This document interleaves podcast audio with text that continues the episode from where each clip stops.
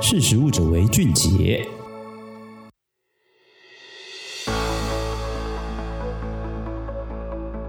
嗨，大家好，欢迎收听《识食物者为俊杰》，我是依文。琳琅满目的货架上，要选择包装食品时，外包装不只是品牌与消费者沟通的重要媒介，其中更能传达品牌的理念。在疫情肆虐的现在，带给人类的不仅仅是生活上的冲击，许多消费行为习惯也都改写人类未来的饮食历史。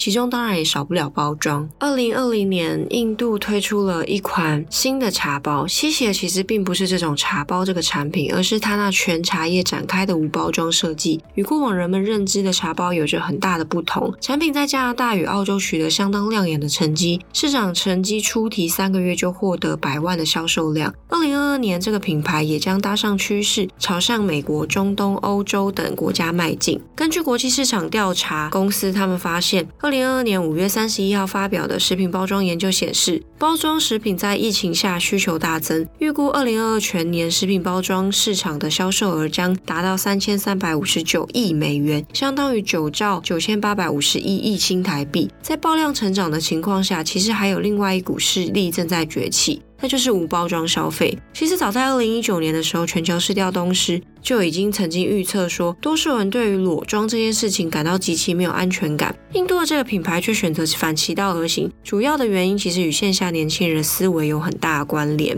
你可能听过阿萨姆红茶，那你可知它来自印度东北的阿萨姆邦？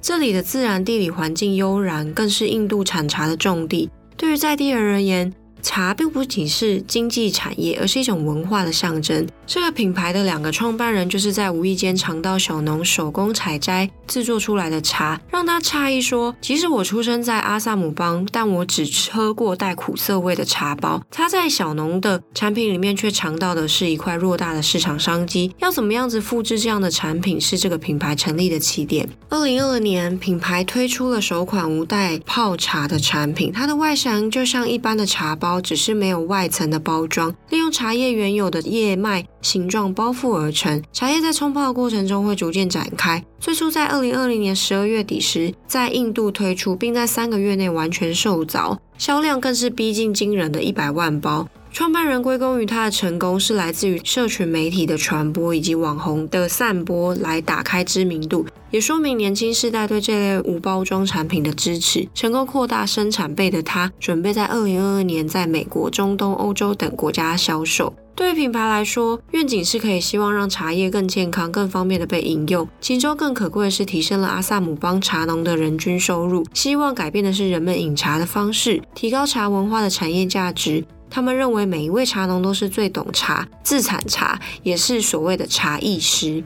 目前品牌旗下拥有三座迷你的茶厂，为了应应更大的市场需求，他们导入了大量的设备机械，让生产提升六倍。但即使如此，品牌仍然相当仰赖手工。他们正在申请专利，因为这个茶包百分之七十五的制成需要仰赖手工完成，只有百分之二十五是靠机械。他们说，唯有专业能够保护，才能把专业技术留在原地。更认为说，市场其实有很大的成长空间。不管是疫情使得消费者越来越在乎健康，或者是食物原型，近期讨论度很高的塑料为例的议题，其实也是在强化裸装食品的优势。在这种种之下，他们认为品牌未来将创造出来的价值，其实相当可以期待。好，这就是今天想要跟大家分享的内容。如果大家是好奇什么品牌，欢迎上实力的官网搜寻。茶包、印度裸装茶等等，都可以查到相关的文章。我是依文，我们下次见，拜拜。